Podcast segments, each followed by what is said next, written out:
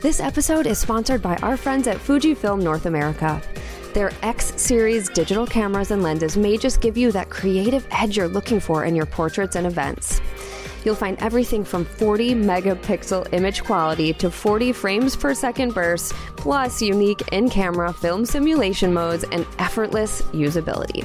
Click the link in the episode description to find the full range. There has never been a better time to invest in your passion, so make sure to click the link. Hey there, it's Nikki Closser, and I want to let you know about an awesome free giveaway for people on our email list. If you haven't already, click the link in our podcast description or go to theportraitsystem.com slash sign up to get on the list. If you sign up, you'll get a free Posing 101 PDF to jumpstart things. It's an epic PDF, so you'll definitely want to get this. Also, just by being in our email community, you'll get deals, sales, and information about any of our upcoming events and activities. So head over to theportraitsystem.com slash sign up and sign up today. You're listening to the Portrait System podcast. So I think having someone too you can work with that you can just be real with and you can have real conversations with because at the end of the day, it doesn't matter how productive you are if you're productive in the wrong direction. Sometimes just us having coffee for three hours on a Tuesday afternoon just sets up our whole quarter for way more success than if I was just hammering out a bunch of retouching for those three hours, right? And you can't even compare them. This is the Portrait System Podcast, a show that helps portrait photographers and people hoping to become one navigate the world of photography, business, money, and so much more. We totally keep it real. We share stories about the incredible ups and the very difficult downs when running a photography business. I'm your host, Nikki Closser, and the point of this podcast is for you to learn actionable steps that you can take to grow your own business and also to feel inspired and empowered by the stories you hear. Today's guest is Mitzi Starkweather, and she takes us through her story of graduating from college with an English degree and then deciding to go a completely different direction. And she started a photography business. Mitzi talks with us about how, you know, she really just struggled a lot at first, but eventually she found her way after she did some personal work. And she talks a lot about how doing that personal work ultimately led her to growing her business so much that she had to hire a full time employee. And you'll learn all about who she decided to hire and why this decision has grown her business way more than she ever could have imagined during the last three years. This is definitely an episode that got me thinking about my own need to hire someone, and I'm so curious if it'll do the same for you. Okay, let's get started with the beautiful Mitzi Starkweather. Hey, Mitzi, thank you so much for being here today. Thank you so much for having me. This is awesome. I know, I'm so excited to talk to you. I just love your whole journey through all of this and how you've made all of this work into such a successful business is really inspiring. Oh, well, I'm really glad I get to share it today because my favorite part of this whole community is the fact that we're real with each other and we talk about stuff. And so the fact that I get an opportunity to give back and maybe help someone else is just so wonderful. Yeah, I'm glad you said that because from the feedback that we've been getting is hearing all of these different stories from totally different people, different countries, different states, different experiences. It does seem to be really inspiring and it shows people that look, you don't have to be, you know, a certain type of person or live in a certain area or whatever to have a really successful photography business. Absolutely. Yeah. So I know a lot of people that we've interviewed kind of came out of one career and found photography, but your story is a little bit different. You know, you started quite young. I mean, as young as far as, you know, starting a career goes. So take us back and tell us just how it all went for you. When I think of my life so far, and I'm about to be 30, so when I think about it in kind of like the decades, uh, whenever I was a kid, I I was actually really privileged. I had an amazing childhood and parents who really encouraged creativity and trying new things. And we had this unfinished basement, and it was like the best gift we ever could have had. Uh, my sister and I, we got to put on fashion shows. We got to make TV shows. Actually, when we were little, we started something called BORE TV because we weren't allowed to say that we were bored. And so my mom said, go downstairs and make something. So we would go downstairs. And so then my parents had to come down and watch all of our performances, of course, which makes sense that as soon as we were old enough to be trusted with a video camera, they gave us one of those. and we would make movies, we would do fashion shows. We got a digital camera, I think in like 2002. And uh, it was like a Kodak Easy Share, you know, where you just like set it on the little dock and it would you know, automatically go on your computer. So we would do these photo shoots and get our friends involved. And I was always the director, cinematographer, writer, and my sister was always the star, usually the villain. Uh, and we would just kind of rope whatever friends in, you know, to our creative things. And we just loved doing that. We did that all the time. And I think that that mindset of just making things out of whatever we had and using my mom's old bridesmaid dresses to dress up in and all those things like that was my childhood. That was normal to me. And so then when I was a teenager, I continued in photography. And I think the coolest thing, Nikki, was that I got to be right in the days when digital was really taking over. So 2006, 7, 8, I got to take black and white film photography classes in high school. And I had this amazing teacher who encouraged me and really believed in that craft and believed in it and fought for it. Even though each year I took the class, the cost of supplies was doubling. You know, that's the time period we were in. So I think that having her influence in my life and the friends I made in that class, who are still some of my closest friends, was really, it's kind of like I see my life as like, that's like the before and after point. So in high school, that was how I expressed myself. I also wrote a lot. And so that really influenced my decision when it came time for college. It was like, okay, what am I going to do? And I had thought I wanted to be a photographer. And then, you know, those first couple years of college, you're like inundated with, you know, advisors and these these different things and your parents obviously their expectations what they think and everyone in my family from my mom's side anyway were teachers and that was just kind of what i always thought i would do i always thought i'll be an english teacher you know i like to write i like to read that's just a part of who I am. And so the photography part of it I thought was really kind of superfluous and like, oh yeah, I like to do photos, but that's like the fun thing. Like I could never make a living doing that. You know, and I kind of believed a lot of I guess what I heard from my family and and obviously my own doubts. So anyway, whenever I was in college, I was doing photography on the side. So it was like go to class and then on the weekends and during the summers I was shooting weddings, I was photographing babies, seniors, couples, whatever people would have me photograph. And I actually started to shoot some boudoir then too, like around 2010 or so. At the time, I just, boudoir just came so easily to me. I was like, oh, this is just.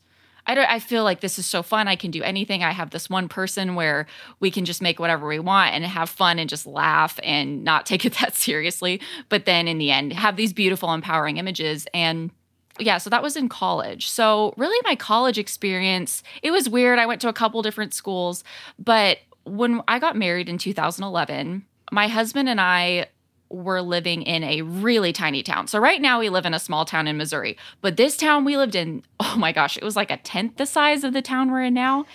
And there was one stoplight. I mean, it was tiny, tiny. And it was a stretch for me to get, you know, a few seniors, babies, stuff like that. But right around that time, I got invited to some photography Facebook groups. So I was halfway through college, and one of the groups I got invited to was In Bed with Sue.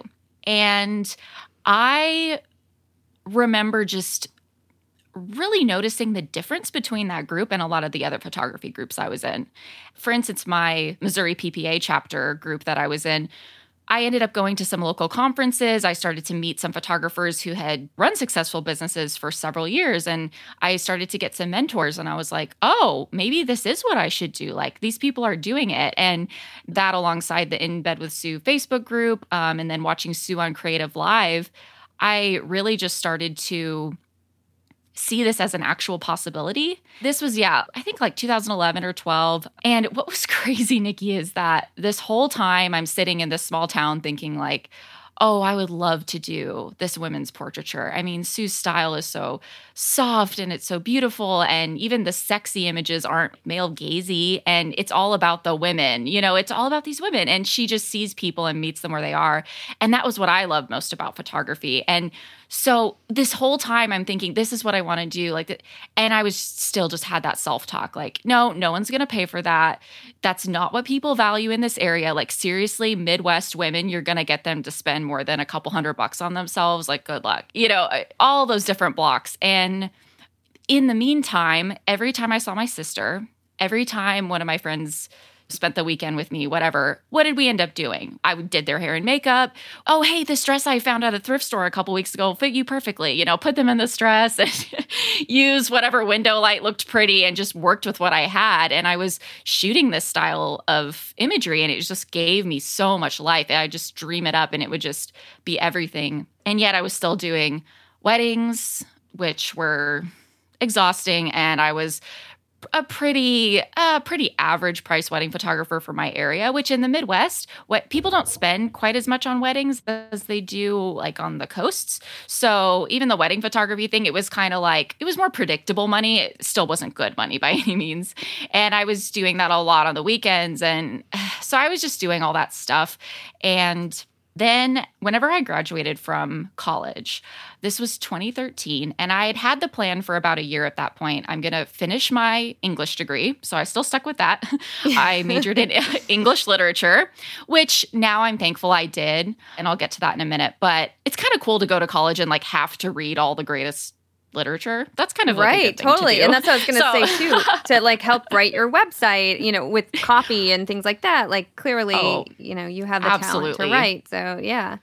Yeah, so I got to get really good at that, and I got to get really good at essay writing. And Nikki, mm-hmm when I started to really specialize in women's portraiture, so it wasn't till around 2015, 2016, I started to move that direction. It was my writing that I think helped get me to that point, but it was also my greatest marketing tool. People didn't really respond to the discounts. I mean, not really the right people.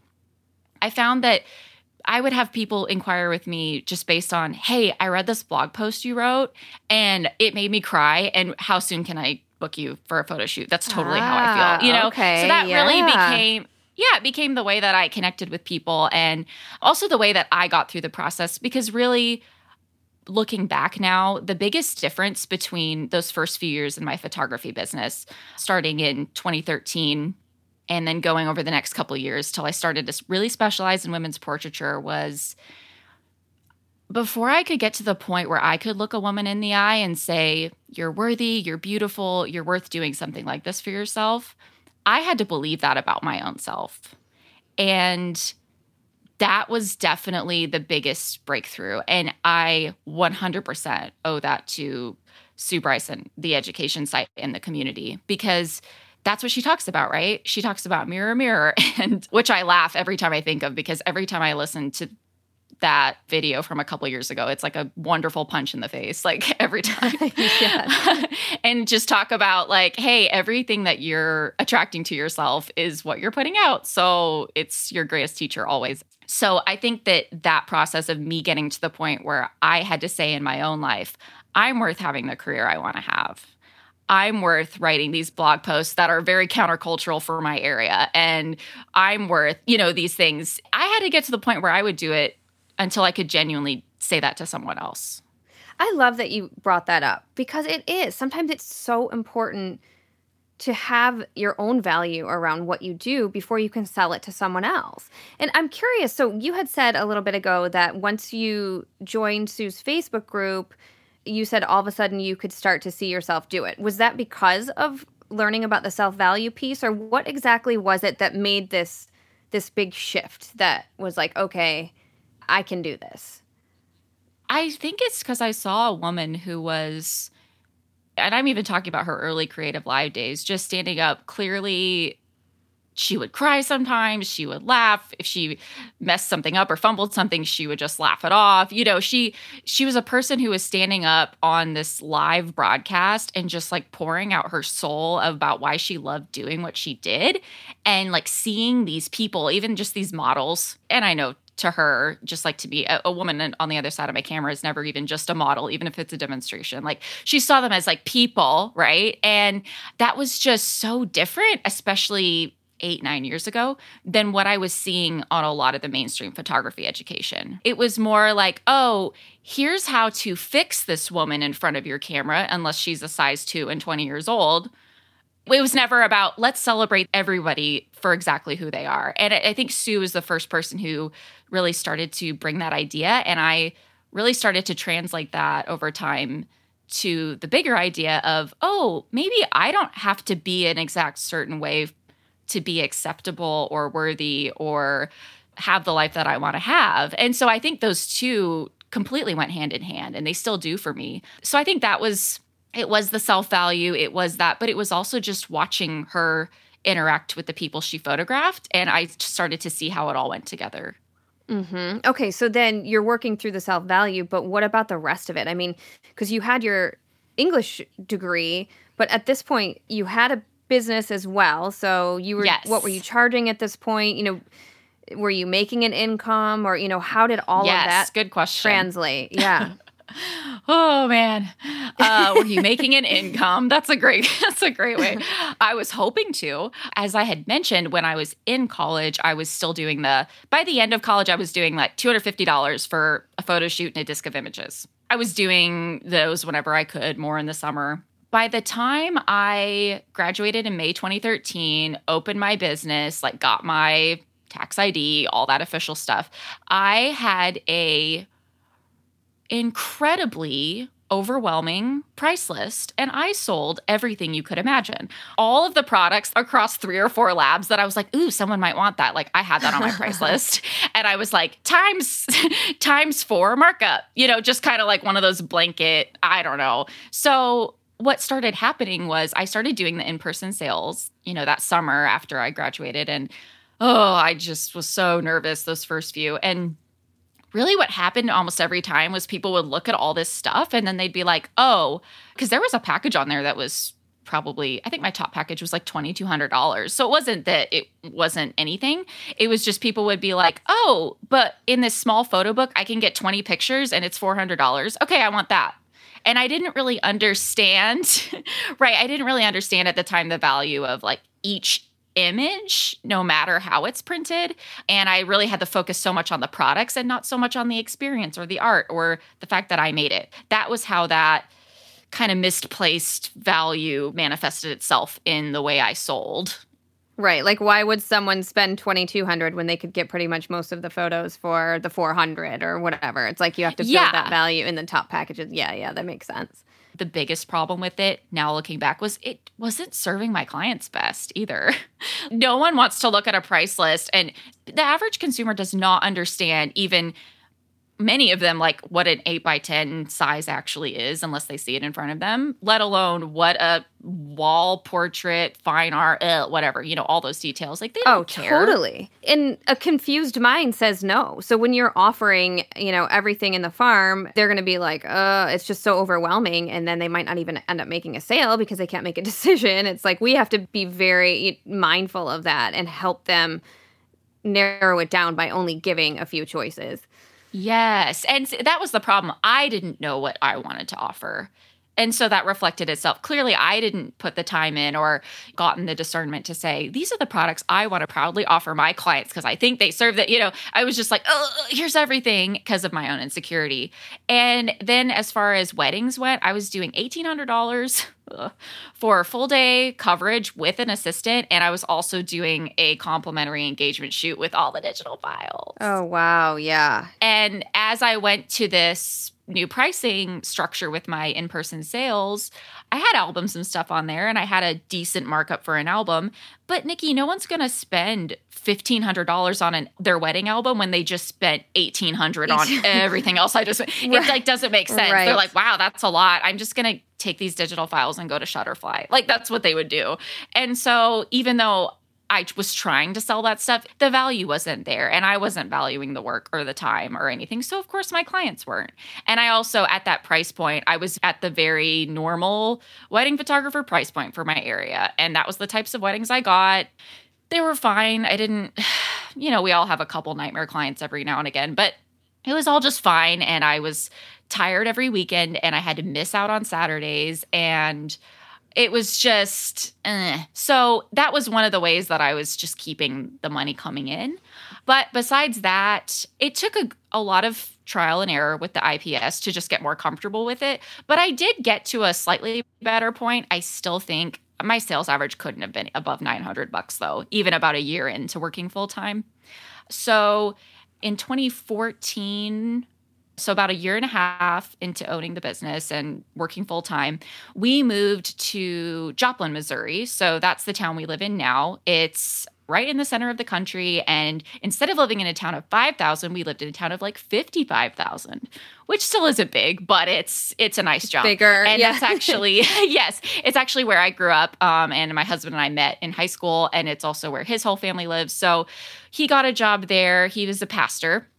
And we were living in a little duplex in 2014. And around this time, I started the move kind of just, you know, when you move, you kind of get like new ideas and, oh, fresh start. Okay. And so at this point, I had had 28 days with Sue. I had gone through that program at this point. And so I thought, you know, I want to pare down my pricing guide a little bit because, oh no, there's no way I would ever do three packages like Sue does because what I couldn't do it yet. but I pared it down a little bit and I upped my prices a little bit.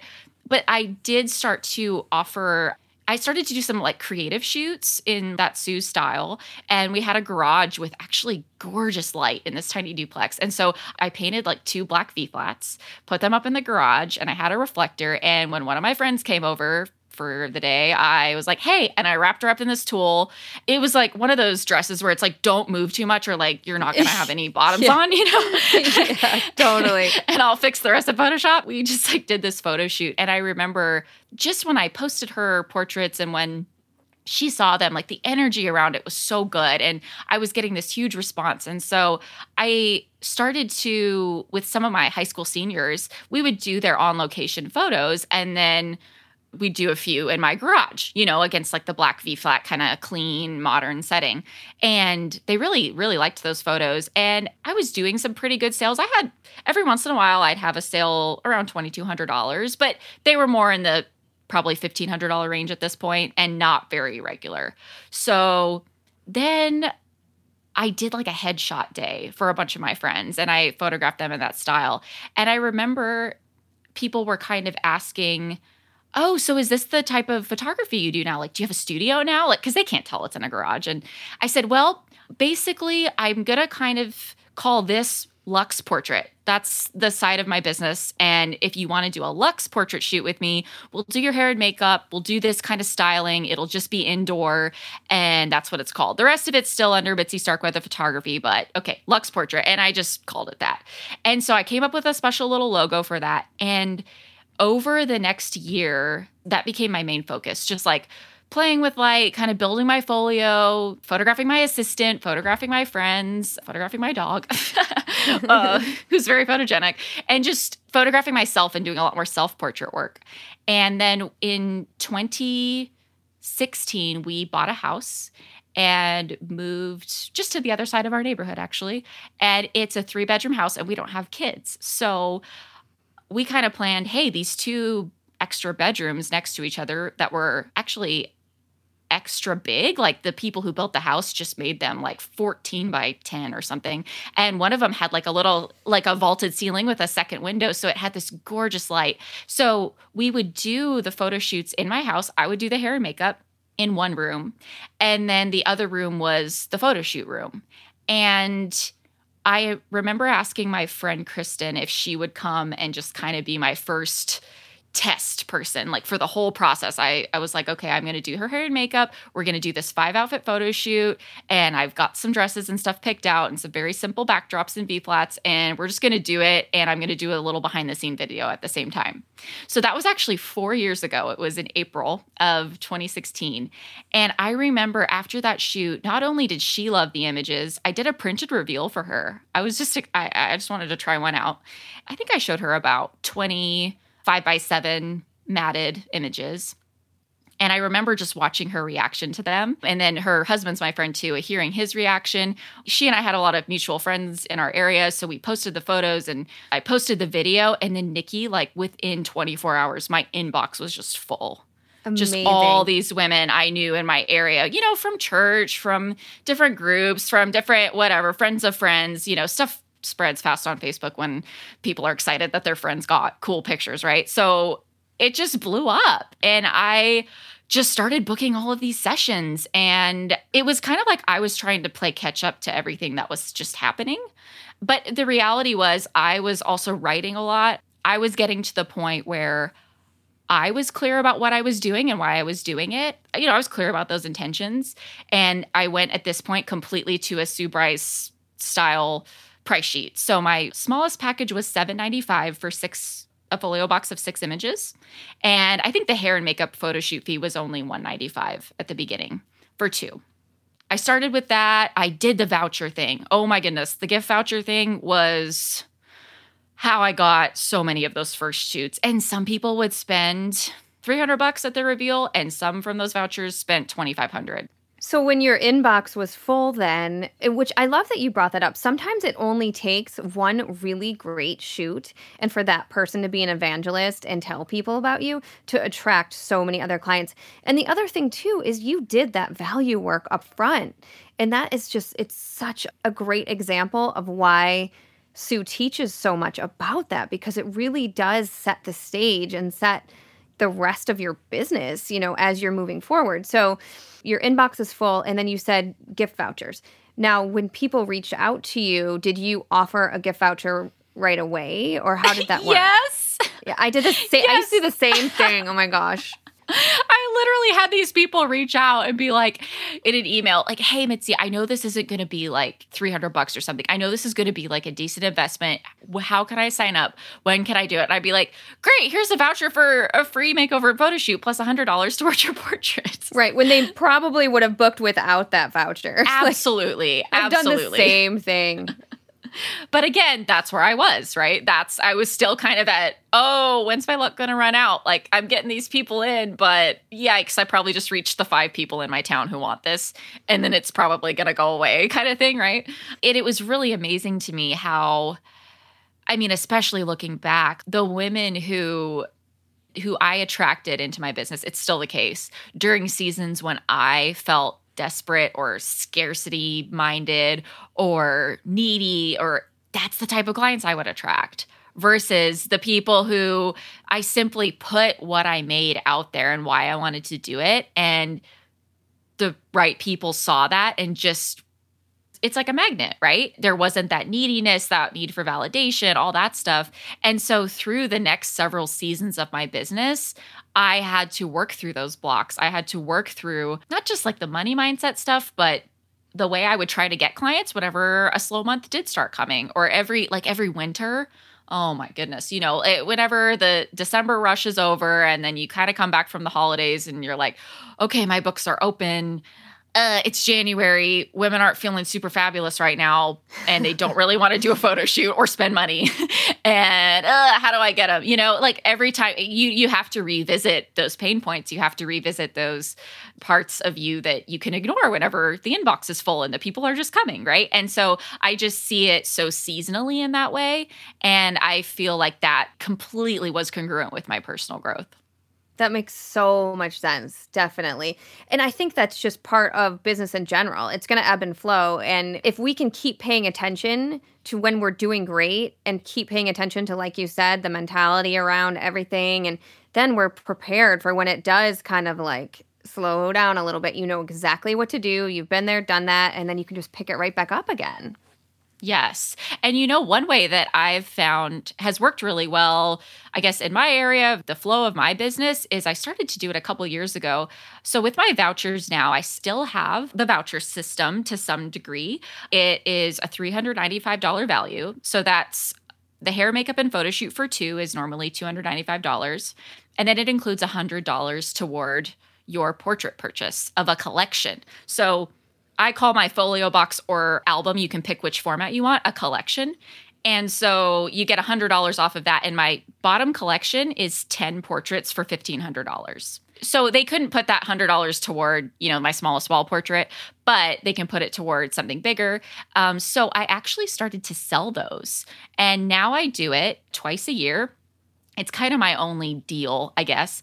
But I, in November, I sell those vouchers that are worth $395 for $295 in the past i did 150 then i bumped it up to 200 you know and, and now it's like basically you save $100 that is valid from january when we come back to work until march 31st so i started to sell those. Yep problem booked it up, booked it up. Yes so yes. smart. This past fall we sold i think 10 or 11 of them. And i mean that that was great. That was like a great way to beef up our spring calendar. And then also, well, not this year because of everything going on, but we would do it in April in time for Mother's Day.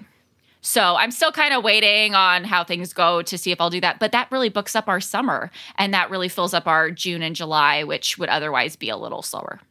Now, you say we and our. Now, I know that your husband, Jordan, is now your business partner. He does this with you. Yes. Tell us how that happened. And because I know he, Ooh, you said he was a pastor before. Mhm. So, okay, so tell us how that all happened. Yes. So that really brings up basically to the timeline where I left off. In late 2016, early 2017, he really got to a point in his career as a pastor where he was very burnt out. And I think for any of us who have been in a career that you're very personally invested in, that's kind of one of the dark places it can go sometimes is because it does require a lot of you. And so he was in a season of burnout and he kind of just came to a crossroads in his career.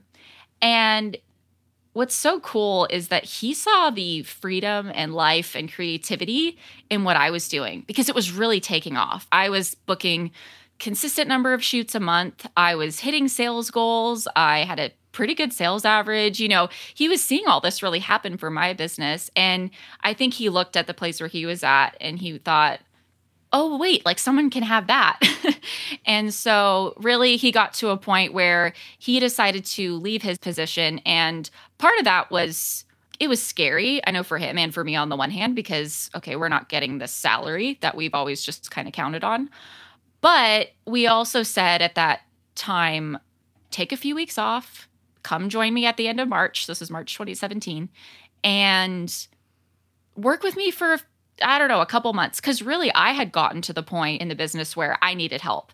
I needed help with marketing. The website that I had kind of cobbled together two years before needed to be updated. You know, all these different things needed to happen. Um, products needed to change. Graphic design needed to be updated. We needed to bring a lot of polished edges in. And also, my work was, I was still doing all my retouching at the time. Good Lord. so I was also at the t- point where the time that it was taking for me to build folios and package orders was pretty significant. And I'm of the mind where if someone's paying two grand for this, it needs to look perfect when they it shows up to them, right? And I didn't want to cut corners. And so he is a very detail oriented person. Um, and actually, in the churches that he'd worked at, he because he's an amazing graphic designer. He did all their graphic design, he did a lot of event planning, he did a lot of coordinating, and he really was a details man. So it was kind of a really good fit for him. And I thought, you're going to bring in a lot of the things that I lack or the things that I don't want to do. So I said, if nothing else, come work with me for a few months. If you don't like it, if it doesn't work out, you can find another job and I'll hire someone, but let's see how it goes. So over those next few months, Nikki, it was so hard.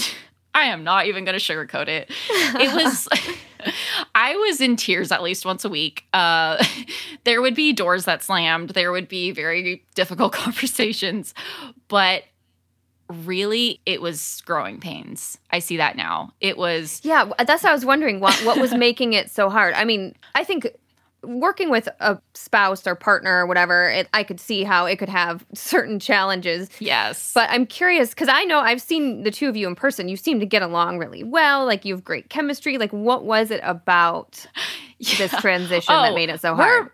Right, we're best friends. I mean, we were best friends even before we started dating. You so that it wasn't yeah, it wasn't like, "Oh, my hubby and I are home all the time and we don't have anything to talk about." It was never like that. It was like I had this person suddenly who questioned me in my business. and that was difficult for me, especially as, you know, around this time we joined the Sue Bryce Education website. And he really got on board with Sue Bryce in his own personal way. Like he'd heard me talk about her. He's like, oh, you know, she's great. Obviously, she's done all this for your business. But like he started watching her videos, he started doing some of that self value work. And what would just infuriate me beyond anything would be I would say, hey, you know, this time is coming up. It's kind of slow. I'm to run this discount, or I'm to do like this thing. And I'd like loosely describe a mini session or something. He'd be like, Um, I think you're really getting into scarcity mentality right now. I don't think that's really not. Remember that video we watched from Sue Bryce last week, and I'll, I would just get so mad, but I was like, "Yes, you're right." and so I think it was being challenged on that, and it was also having to put systems in place because I'm one of those people who I would rather have to hunt for something on my desktop for 12 seconds every time I need it because I know it's kind of in that upper right hand corner. Yeah. Right. Then, like, actually go in and just put it in a folder where anyone could find it and, you know, name my files correctly and all that stuff. Oh, Mitzi, I am so with you on that. I am so, it's so ridiculous. If anyone had to try to figure out where anything is of mine, I'd be screwed. Seriously. Like, there's no way. so bad. I know. I've I've thought about that before. Like I really had to start seeing the benefit of that myself and seeing like, oh, wow, that does make this a lot easier. Okay. Like, you know, I had to, but I think it's just it's also the other side because every personality weakness is also a personality strength on the other end. And I'm one of those people who I can get thrown into any portrait situation, any person, any hiccup and I can remain calm, I can problem solve, I can just just make it work. That's more difficult for him. So, you know, we really are kind of different in that area and we've helped each other grow in those areas where we're weaker. But i think that over those first few months of him working with me he also had a big learning curve because he was he's still not really a photographer like that's not what he does and he had a whole new industry to learn about and a whole new business to learn about. And so it was a lot of the guidance and teaching that was great but as he started to become more of a peer to me. It wasn't so much of me being the teacher and him being the student, and it was more of a partnership. That really was challenging for me because I'm a proud person and I don't like to be wrong. but we worked through it, and I think in those next few months we actually got an intern for several weeks like a summer internship kind of thing for with a college student friend of ours and had I not had that experience with him in those previous months, I don't think I would have given her any responsibility I don't think I would have delegated to her at all. I had to start learning how to delegate. And I think that's very challenging for a lot of people, especially when you're so passionate about what you do and you just, you think if something's going to be done right, you better do it yourself. I used to think that and I don't think that anymore. And in the, last couple years, I've delegated a lot more. Well, and that's how you grow. In order to grow your business, you have to have help you can't do it all. I mean, you've got to yes. trust that there are people who can do certain things better than you or you can teach them to do it do them how you want to do them. I mean, truly growth means bringing people on board. And what are the things that Jordan does in the business? Yeah, so he actually jokingly made up the title media luminary and then he ended up telling it to a table full of peers who were all very impressed by the title soon after that. And he put it on Facebook and stuff. And now it's just in his email signature. But we, I mean, that really is his job title now. It's media luminary. So he is in charge of all the graphic design. He does our website. He built one from scratch that first summer after he joined wow. the business with me. That's impressive. Your your website's amazing. That's very impressive. Thank you. Yes, and he's actually working on an updated one right now. So he does all of that. He he makes sure all the contact forms are synced up right and all the tech everything because that is just not my wheelhouse. And he has a lot of knowledge just about computers and about all kinds of things. Like I've had moments where my computer crashes and just goes black and I'm like Jordan help and then I just go work on something else and he can just fix it like no matter what it is and then the following year in 2018 we actually got our first commercial studio space. So he was completely in charge of like the design of that, a lot of the work. Yeah, like handyman type stuff, I guess, but a lot of the planning and functionality. And for all of our like reveals, digital products, he also does all of our order packaging and delivering. And worries about making sure we're stocked on everything that we need. So in oh our home office, I need a studio, Jordan. I'm like, is Jordan for hire? Seriously, I need Here- a Jordan. and here's the other thing: a big part of his job, and it might sound small, but it's not. It's what we just call polished edges. So one of my photography friends brought that term up to me a few years ago, and I love it because when you are a business that wants to be considered a little higher end, a little more luxury, I guess, those polished edges make all the difference. Just having that consistency. And he was the guy when he worked at churches who would notice that the locks were broken in the bathroom when everyone else didn't care. And he would say, No, we have to fix that because people who visit aren't going to come back if they think that someone's just going to walk in the bathroom while they're in there, right? It's those type of details that he notices that I just don't or I just get used to from everything from the website to our social media marketing to uh, our email, all of that, my blogs as well. I can pretty much for any copy that we need on posts or emails or blogs, I just kind of cold type it into an email from him whenever I get inspired. and then he just formats it, puts it into the right thing, does all that. Like, oh my gosh. This yes. is like so dreamy. It's so dreamy that you have him to do this. I think that, like me, I think there are a lot of people out there who are in the position where business is going so great. Like I have a super successful business, but the only way that I'm going to grow more is to have someone take on these tasks that I'm avoiding, that I'm not polishing the edges yes. of of the tech part, the ordering, all of the things that I dread and so I sort of avoid I bet you there are so many people out there who can relate to that, but who are kind of afraid to take the step to hire that person. Now, granted, Jordan's your husband. So, but at the same time, like you said, he left a salary. So technically, you were hiring someone at X amount because now you've lost his salary. So, exactly. You must have been making enough at that point consistently to say, like, okay, I think I can hire Jordan, really. So for people out there who are maybe like on the border of like, I don't know if I want to spend the money to hire someone, can you give them any sort of advice of how to do that or when do you feel like you are fully ready, you know, that sort of thing? Yeah, that's a good question. I think it's the same type of question that I kind of wrestled with when I was thinking about outsourcing my retouching, which I do now. And Jordan actually kind of made me because he was sick of me complaining about my chronic wrist pain and working till 10 p.m. a lot of nights that I didn't need to.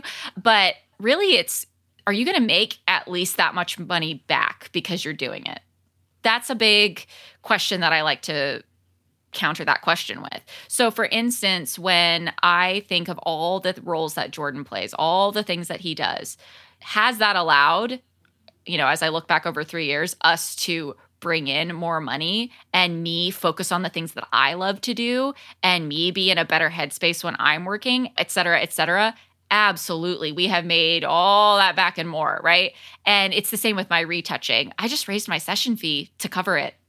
So I told myself, worst case scenario, they don't buy any. Well, it was covered in their session fee. So I just did that. And it has opened up so much time and energy and just the emotional energy as well because I would put retouching off. I got to the point where I just I would just put it off and put it off because I just didn't want to do it. And I think when you're in a business like ours where we can't just phone it in, especially as a portrait photographer and when you're doing women's portraiture like we are, you can't just phone it in and just show up and like to do your job one day and clock in and out. That's just not, that doesn't work. For me, I have to be able to be there with my heart, my soul, and my mind and be in a good energy. And so the more I can put things around in my life and people to fulfill those tasks and do the things that they're good at so I can focus on what I'm good at.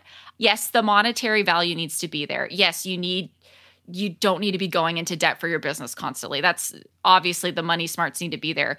But to me, it is just as valuable that I enjoy my life.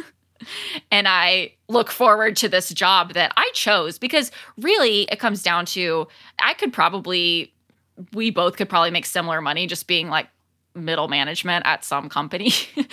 I wouldn't love my job, but at least, you know, I'd probably make the same amount of money, have a comfortable living. But I'm owning my own business. And so a lot of times I have to check in with myself and say, I'm running my own business because I want it to add to my life and I want to do the thing that I feel like I'm created to do. And I want to give back in this way and I want to influence people's lives for the better. So if I'm in a place where I'm not doing that right now, why? And what can I get rid of? What can I outsource so that I am doing this for the reason that I wanted to do it in the first place? Absolutely. I mean, isn't that why we do what we do? Part of it is just that freedom to just live the life that we want, to make our own schedule, to decide when we're going to work and when we're not, and take vacations, and to be building this life for yourself that you're setting yourself up just for happiness is such a cool thing. It really truly is. And it also sounds like when choosing to hire out, you know, in order to make your quality of life better and to grow your business, it seems like you can't just pick anyone. Like it's got to be someone who does has the opposite skills that you do. Clearly, it needs to be someone who is complementary to you. Otherwise, it seems like it wouldn't work. Oh, right. And I think I always think of it like in the movies, like the actor and their agent. They portray the actor as like all like, you know, dramatic and all this. But then whenever they, the agent is there to like make sure all the ducks are in a row, make sure they're getting paid, make you know, you have to have that balance. And I think that for Jordan and me, another big area where having him worked with me has helped so much is the fact that okay, I have a therapist that I go to. That's very important. I struggle with severe anxiety, so I, I just go to therapy. But Jordan is like my informal work therapist a lot. and I really try to. I, I realize that that could be like an unhealthy situation for him. But at the same time, he was a pastor, right? He's very good at just being someone to sit down with and just talk about what you're going through and he hears it and he says okay it sounds like this this and this or what about this and this? He's really my sounding board for so much of what i do and before i had that you know i was stuck in my own head a lot more and so I feel like that's one of his most valuable roles. And I know it's not even on paper. And I know he probably wouldn't even mention it because it's just who he is. So I think having someone too you can work with that you can just be real with and you can have real conversations with because at the end of the day, it doesn't matter how productive you are if you're productive in the wrong direction sometimes just us having coffee for three hours on a Tuesday afternoon just sets up our whole quarter for way more success than if I was just hammering out a bunch of retouching for those three hours, right? You can't even compare them. So I think that when it comes to the people you choose to work with in your business, even your makeup artists, like the energy that they carry, like the type of people they are, I mean, be who you are. And I think those people will really be attracted to you. And I think one of the things that in the last two years. So we moved to our downtown studio spring of 2018. And one thing I didn't anticipate with that move was how plugged in we would get with other local business owners. So several of my closest friends in this area do own businesses like bakeries and little shops, cinemas, stuff like that. And so I feel like so much of the information I've learned from Sue, I have gotten to share with so many of these other small town creatives, entrepreneurs, passionate people. And I have conversations with people, and it's like their mind is blown. Like I'll talk about things like more for more, not less for less. And, you know, these different principles that Sue talks about and giving value and focusing on service. And, and people are just like, huh, like I can't even tell you how many times I've sat across from a friend and I'm just like, no, stop discounting. Why are you discounting? Tell me why. Like, explain why. What is the point? How is this helping anything? you know? And we just really try to break it down and get to the why. And also, hey, it's charge a living wage. Like, come on, it's you don't have to just be a pauper and be like, oh, woe is me. I run this business and we barely make ends meet. It's like, okay, well, if that's if that's your goal to barely scrape by, that is all you will ever do. And you are worth more than that. And it is not selfish or bad or whatever to expect to pay your bills every month and be able to afford health insurance. That should just be the standard. It's so true. And and I love that you brought this up because I think it's really smart for you to do this. It's almost like you're mentoring other women business owners and it seems twofold. One, you're helping them. you know, what Sue teaches around all of this and just building businesses and the money mindset and everything, it applies it's not just for photographers. It applies to to everyone. And the fact that you're helping them one, it feels good, right, to help other people. And also they trust you and they're like, "Okay, well, if she's trying to help me in this way, clearly I can trust her." And then three, like I'm wondering if that helps you to convert people yes. into clients. Oh, so it's it like does. you're serving them and focusing on service and helping other people and in the end who are they going to think to do their photos? You. Absolutely. And do you think they're going to ask me for a discount after that? Like, no. You're setting the stage. So smart, Mitzi, because you are setting the stage that they know. They know the drill. You have prices, and this is what it is, and this is what I cost, but they're going to want you, one, because you're an amazing photographer, and two, because you've built the connection, you're building the relationships, you're making them feel special. It's funny because it all goes back to what you said at the beginning of you felt that the education you were getting from Sue was different because it was the connection, it was building relationships, it was making people feel important and special and seen and taking them for who they are right now. And then it's like all coming full circle, it seems. Absolutely. And when I sit across from someone, like I said, I'm I'm pretty introverted. If I meet someone and I get a vibe from them that we're going to be friends, like we would just will be. And, those we're probably going to be friends for years. It's one of those things. I really don't like small talk, disingenuous friendships, any of that. I wasn't in drama, into the drama scene in high school with the girls back. Like I was just like, no, just tell me how it is and I'll tell you how it is and the end. And like tell me your hopes and dreams, you know? like that's just who I've always been. And I think that when I sit down with a friend who owns a business and is just doing that as a vulnerable thing, right? Just opening up a business, especially something that you're passionate about. And I sit across from them and just talk to them about where they're at, why they're feeling burnt out now, why haven't they taken a day off in 4 months? Why, you know, all these things. It's such a raw, real conversation. Just like when someone walks into my studio especially during the consultation, right? And she sits down and she says something like, Hey, I have this weird idea for a photo shoot, but will you just hear me out? I lean forward and I'm just like, yes, that is what I live for. I know we just met five minutes ago. Tell me your stuff. Let's do it. Like, I love that, you know? And I think I reciprocate that vulnerability. And so, in any type of situation, like a conversation over coffee or a glass of wine, or whenever I get to spend some time with friends, or whenever I'm sitting down with someone during their photo shoot and I sit across from them during hair and makeup. I don't tune out that part. I sit there. I think the hair and makeup time is so, so important for the relationship building and for me getting to get to know my client and just to talk and, you know, all that and just hear them because the reality is when someone's sitting across from my camera, they are probably at the most vulnerable they've ever been or probably have ever been for a while, right?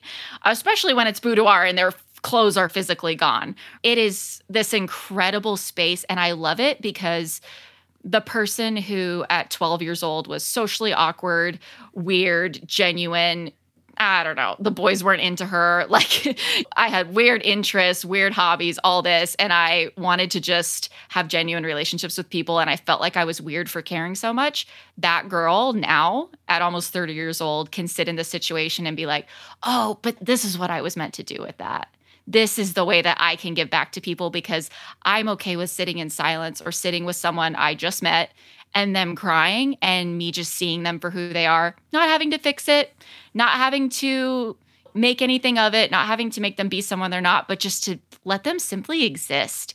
And I think that when a woman can sit in front of your camera and just be who she is, that is so powerful. There's no selling after that in the salesy sense. There's no, it just becomes a relationship. And some of my closest friends now have been people who found me after I started to shoot Luxe Portrait, one of my clients, she was the first boudoir client I had in 2016 after I switched to the whole Luxe Portrait type model. She was the first boudoir client I had who walked into her consultation, sat down and said, "So I have this boyfriend. He's fine. Like he's great. I love him, but I want to do this for me."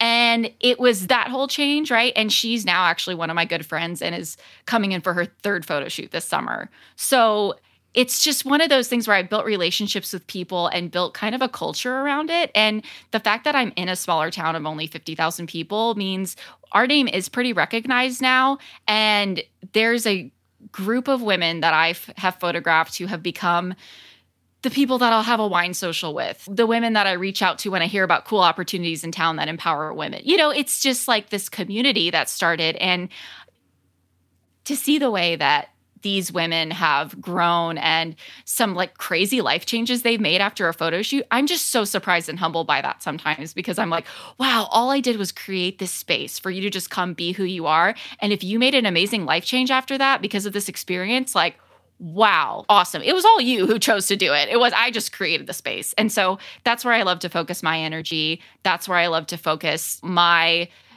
innovative type questions is just basically how can we make this better and how can I not make myself better, I guess, more how can I be the most authentic version of myself to encourage women to be the most authentic versions of themselves. Oh, it's such a beautiful thing. It really is. it sounds like you treat your clients so well with providing such great service and just that's really what it's all about in the end and you get to make a great living doing it. I mean what's you know what's better than that so. It's wonderful. Yes. Well thank you seriously thank you so much for sharing all of that. It's you just bring such a great perspective and i also loved hearing just about how you and jordan work together. It's really cool and it's making me question myself and why i haven't hired a studio manager yet.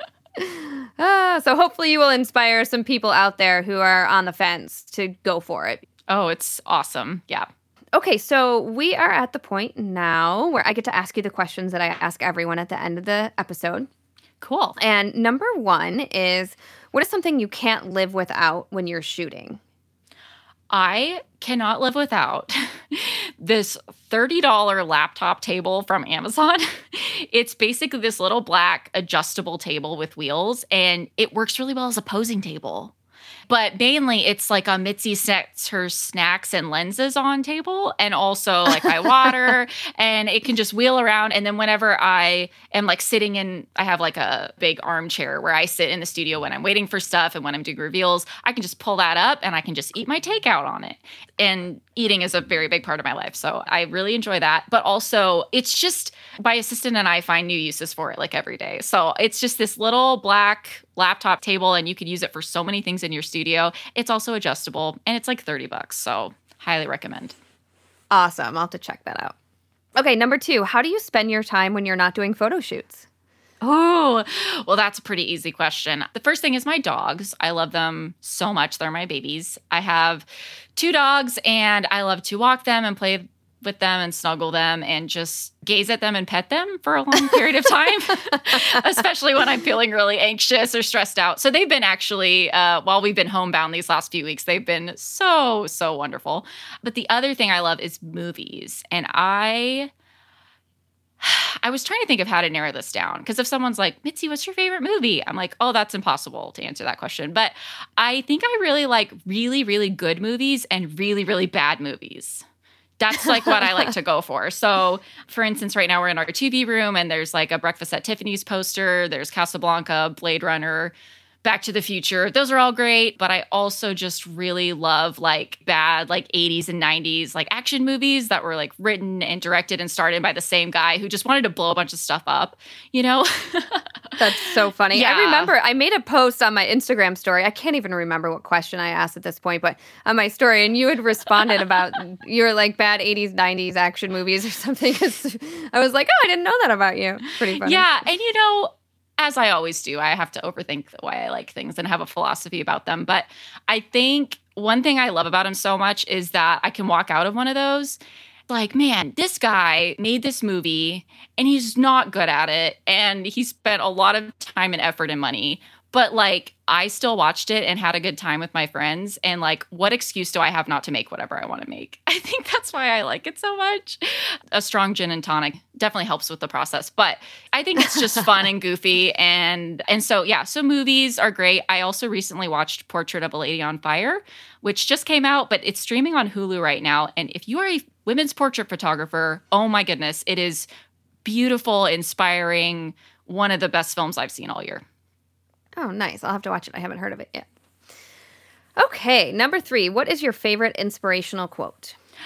Oh, okay. So I have a quote that's been kind of up in my office for a few years now, and I come back to it a lot. It says, The pencil is sharp enough to say what needs to be said. By Tanya. Mm. Yes, Tanya Geisler said it. She is a really awesome kind of online personality coach who talks a lot about imposter syndrome and she talks a lot especially to female business owners. And so I love that quote because first of all, I write, never with a pencil, always has to be a pen for me. But I write a lot and I I love that she said it's always sharp enough. You don't have an excuse. It's so easy I think to get caught up in okay, I need to have more experience at this thing. I, I need, uh, uh it's already been said. It's uh, blah, blah, blah. You know, all those types of things that I think we can get caught up in to not create the thing we want to create. And I just try to remove all of that and say, no, I'm just going to make it. Whether I share it or not, I just need to create what's in my heart to create because it's important just for that reason. I love that. Yep. I've never heard that quote. I'm glad you shared that one. Okay, uh, number four, what would you say to people who are just getting started? What would I say to people who are just getting started? I would say what makes you weird is what makes you great. And that's something I heard a while ago. And that's totally what I would tell my teenage self right now if I could. The things that make you stand out or make you feel insecure or the things that don't seem to make you fit in with everyone else are probably the most incredible things that you actually have to offer the world and that's why they're weird. So the things that that you're kind of trying to shove down that are so close to your face because they're just part of you that you probably take for granted, those are the things you need to bring out and share with the world because that's why people will hire you. That's why people will listen to you. That's that unique perspective that you have. So pay attention to that because I think when you're starting out, I know for me, I was just trying to push myself into a mold of what I thought a female photographer business owner should be, whatever that was. And it was so opposite to who I was. And so I think don't look at that mold. Yes, get good at your craft, get good at what you do. You can't suck at what you do and still charge money for it. But once you get to the point where you're competent with those things, just just go for them and put your own spin on it and be proud of it. That's great advice. Okay, what's next for you?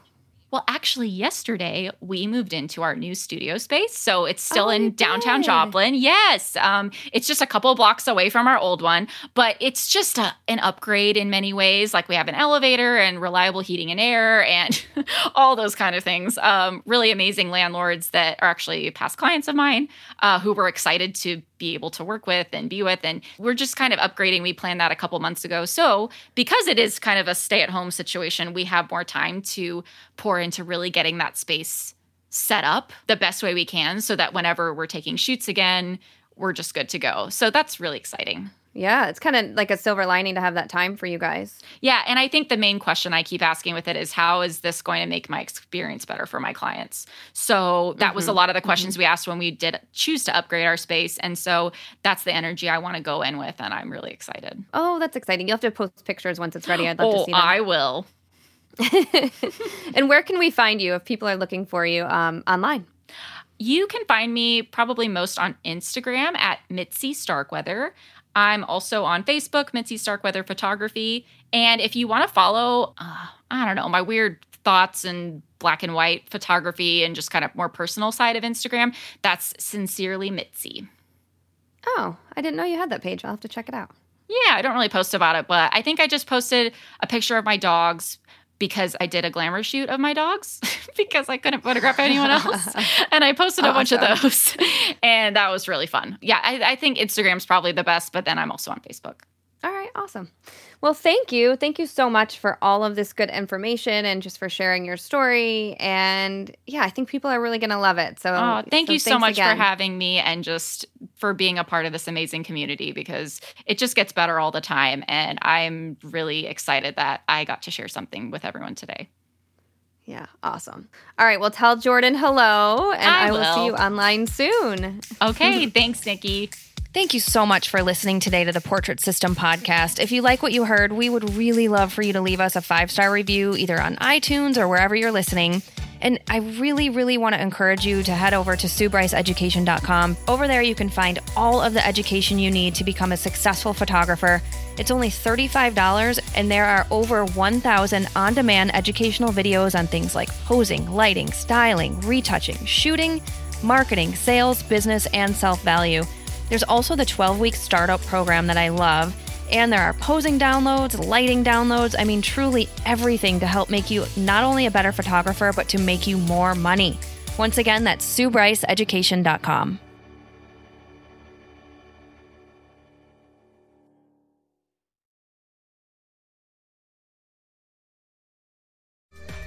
It's time for me to tell you about this episode's sponsor, Fujifilm North America.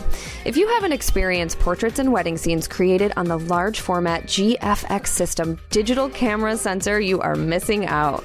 Along with up to 102 megapixel resolution, you'll find rich colors and gorgeous in camera looks. There's also AI driven subject detection and 8 frames per second bursts inside the compact GFX 100 digital camera. Hit the link in this episode's description to view the products. It's time to dream big in your creative process.